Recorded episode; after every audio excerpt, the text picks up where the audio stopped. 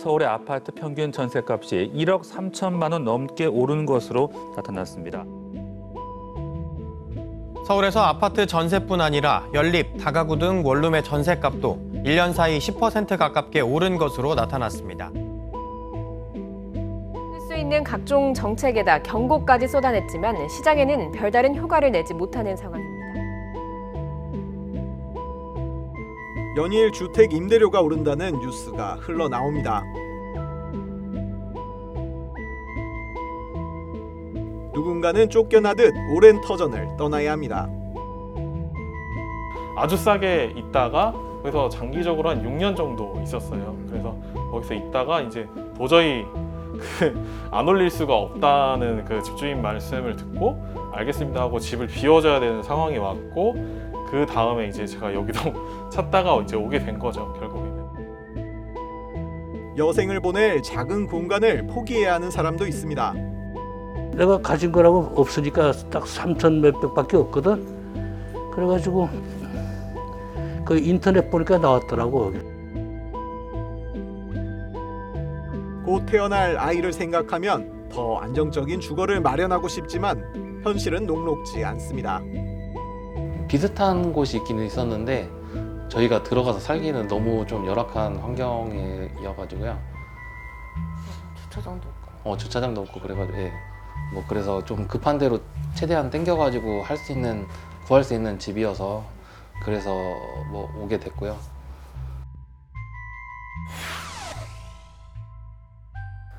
천정부지로 올라버린 수도권의 임대료를 피해 이곳 의정부의 한 빌라에 모인 사람들.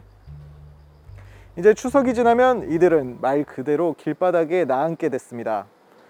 금융사가 이들의 전 재산인 임대 보증금을 쥐고 내어주지 않기 때문입니다. 대체 무슨 일이 있었던 걸까요? 벽이나 이런 것들이 지난해 9월 32살 현영수 씨는 임대 보증금이 오르면서 6년 넘게 살던 자취방을 떠나게 됐습니다. 부동산 중개 앱을 통해 예산 6천만 원에 맞는 집을 검색하다가 의정부 시 금호동에 있는 신축 빌라 천수 이너스비를 알게 됐습니다. 이 집의 전세가는 3,400만 원. 그리고 저 말고도 인근에서 예산에 아, 맞출 수 있는 유일한 그렇기 곳이었습니다. 많은 분들이 이사를 급했죠. 왜냐하면 없는 돈에 새로운 방이나 집을 구해야 되는데 네. 당연히 비싼 집들밖에 남아 있지가 않잖아요. 좋은 집들이나 싼 가격의 집들은 이미 다 나가고 없는 시점이었기 때문에 저한테 선택지가 그렇게 많지도 않았고 입주 한 달 뒤 현 씨는 뜻밖의 서류를 받았습니다. 집이 곧 이미 경매된다는 통보였습니다. 이어 올해 2월에는 택배 상자 하나 가득 소송 서류가 배달됐습니다. 놀랍게도 현 씨가 임대인과 공모에 입주한 가짜 세입자로 의심되기 때문에 해당 임대차 계약을 무효로 해야 한다는 민사 소송 소장이었습니다.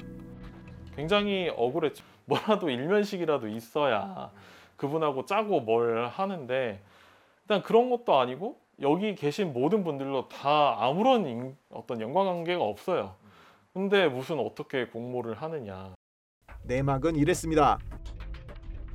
현 씨와 임대차 계약을 체결한 건축회사는 지난해 2월 키움 저축은행으로부터 사업자금 45억 원을 대출을 받았습니다.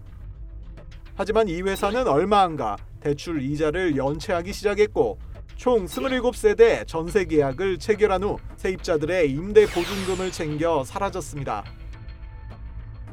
이 대출 사고의 불똥이 세입자들에게 튀었습니다. 채권자인 키움 저축은행은 지난해 11월 채권 회수를 위해 천수 이너스비를 이미 경매에 붙였습니다. 하지만 27가구 세입자들이 낸 각각 3,400만 원의 임대 보증금 약 9억 원을 회수할 수 없었습니다. 어떤 상황에서도 소액 임차인의 보증금은 최우선 순위로 보호한다는 취지의 주택 임대차 보호법 조항 때문입니다. 그러자 키움 저축은행은 법이 보호하는 소액 임차 보증금까지 회수하기 위한 소송에 나섰습니다. 27가구 세입자들이 모두 가짜 세입자들이며 따라서 임대차 계약이 처음부터 무효라고 주장하는 소송입니다. 소장에 나타난 키움의 논리는 이렇습니다. 등기부 등본상에 이미 근저당권과 가압류가 설정되어 있는데 경매에 붙여질 수 있다는 사실을 알고도 전세 계약을 맺는 일반 세입자가 있을 리 없다는 주장입니다. 임대차 보호법이 보호하는 3,400만 원의 전세 보증금을 정확히 맞춘 것을 볼 때 세입자들이 처음부터 건축 회사와 짜고 채권자에게 돈이 가는 것을 막기 위해 가짜 전세 계약을 맺은 것으로 의심된다는 겁니다. 현 씨가 졸지에 가짜 세입자로 몰린 이유입니다.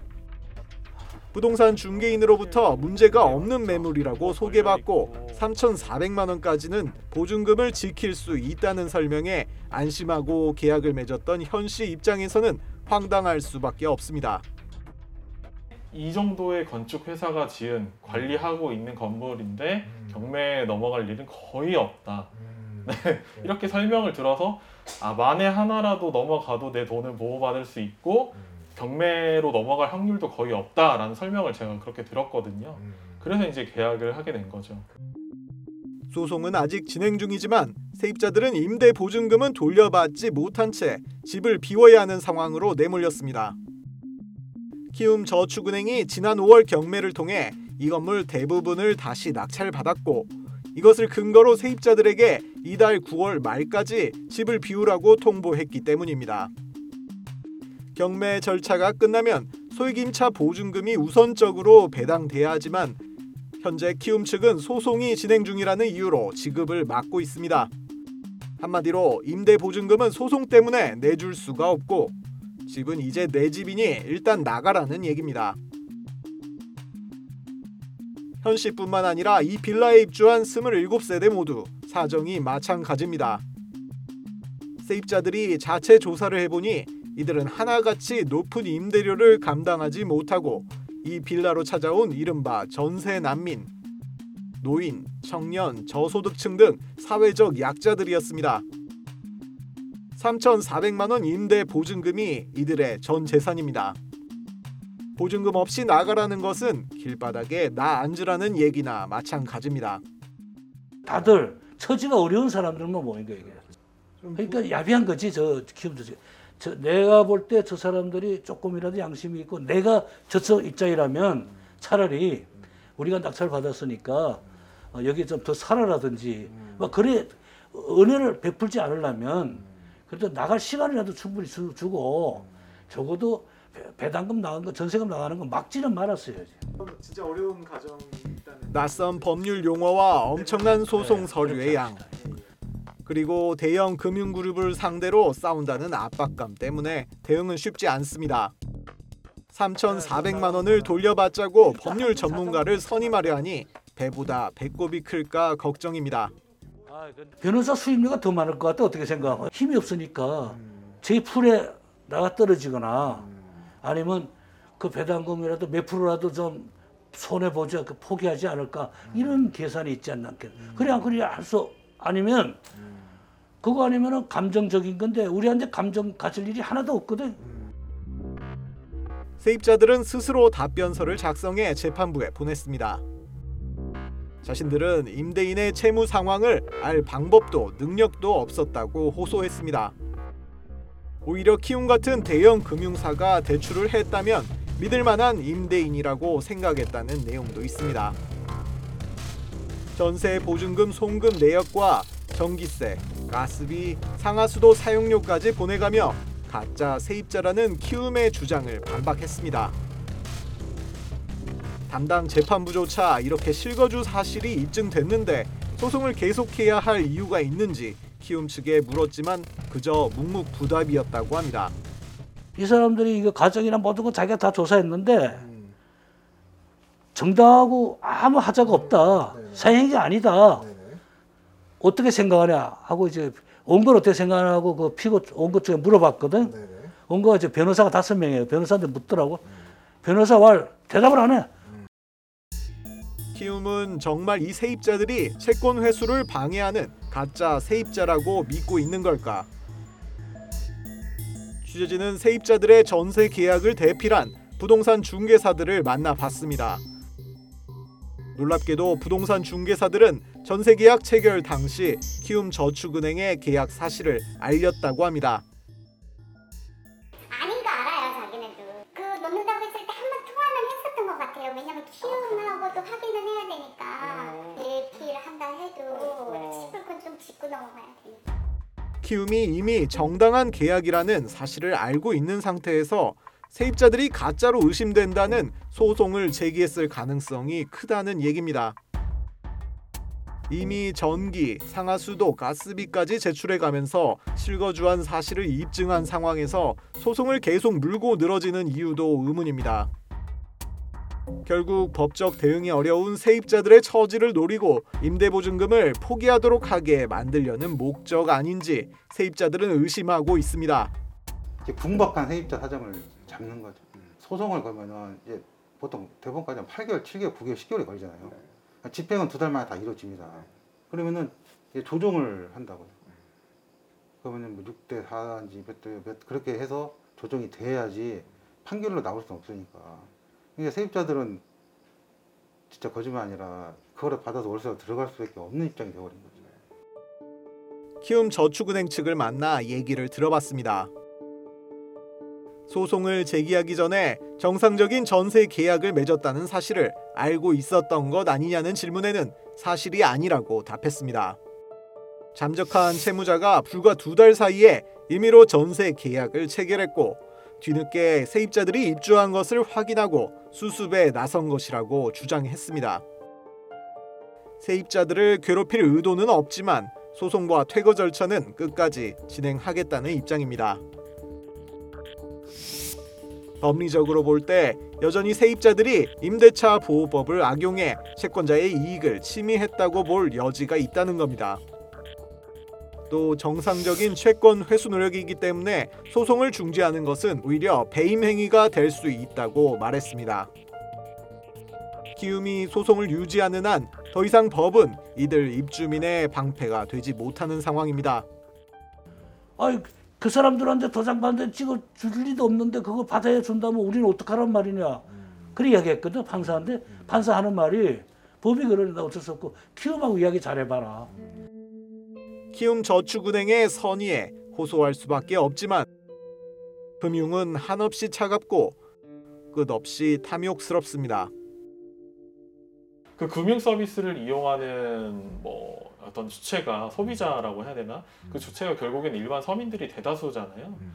근데 그런 서민을 상대로 기업이 최소한의 어떤 사회적인 도의라는 게 분명 있을 텐데 그거를 저버리고 오로지 수익만을 쫓는 게 과연 참다운 기업의 어떤 모습일까?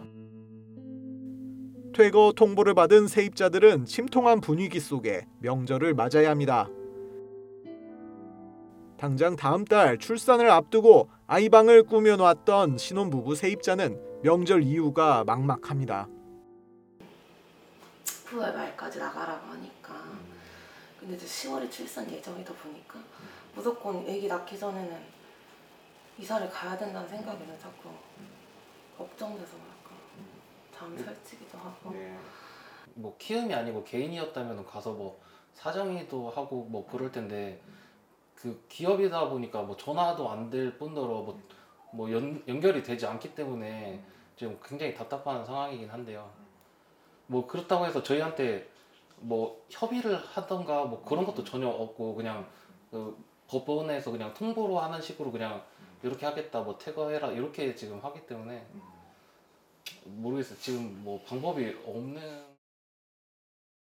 높은 임대료에 떠밀려 시세보다 저렴한 집을 찾아온 것이 이토록 큰 죄가 될 줄 몰랐습니다. 요진 같은 경우에는 사실 이사하고 나서 다 풀어야 되는데 이사한 지 얼마 안 돼서 이제 소장을 받았으니까 이런 짐들을 사실 왜 풀어놔야 되나 싶어서 그냥 그대로 둔 거고요. 그리고 이게 의식주가 제일 기본적인 사람의 어떤 그런 욕구잖아요. 근데 이 의식주가 흔들리는 것 자체가 정말 많은 그 전반적인 어떤 생활에 영향을 많이 끼쳤어요. 뭐 일할 때도 생각나서 집중도 안 되고 스트레스를 맨날 받다 보니까 잠도 못 자고 그게 계속 반복되면서 긴 시간 동안에 정말 많은 스트레스를 받았는데 이거에 대한 보상은 그 누구도 해주지 않죠. 보증금 3,400만 원짜리 전세 난민들의 마지막 비상구. 그곳에는 가장 힘없고 약한 사람들을 희생양으로 만드는 세상의 비정한 논리가 기다리고 있었습니다. 결국은 버레스하면 새우등 터진다고 이게 없는 사람만 당하는 거죠. 근데 시대보다 터무니 없대 낫다는 것도 알긴 알아요. 하지만은 이 그러면은 우리가 올 때도 꼭 집을 살 때 비싼 집하고 제 가격 주는 데 부동산에서 말하는 비싼 집만 사는 건 아니잖아요. 어쨌든 이 사람들한테 아이싼 그러니까 집을 싸게 사는 것도 문제가 되는 건 아니라고 봅니다.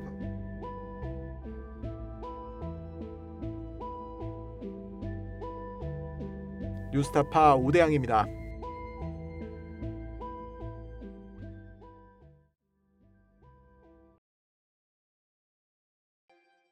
목숨을 걸어서라도 지키려고 하는 것은 국가가 아니야. 난 분명히 소위 애국 이런 것이 아니야. 진실이야.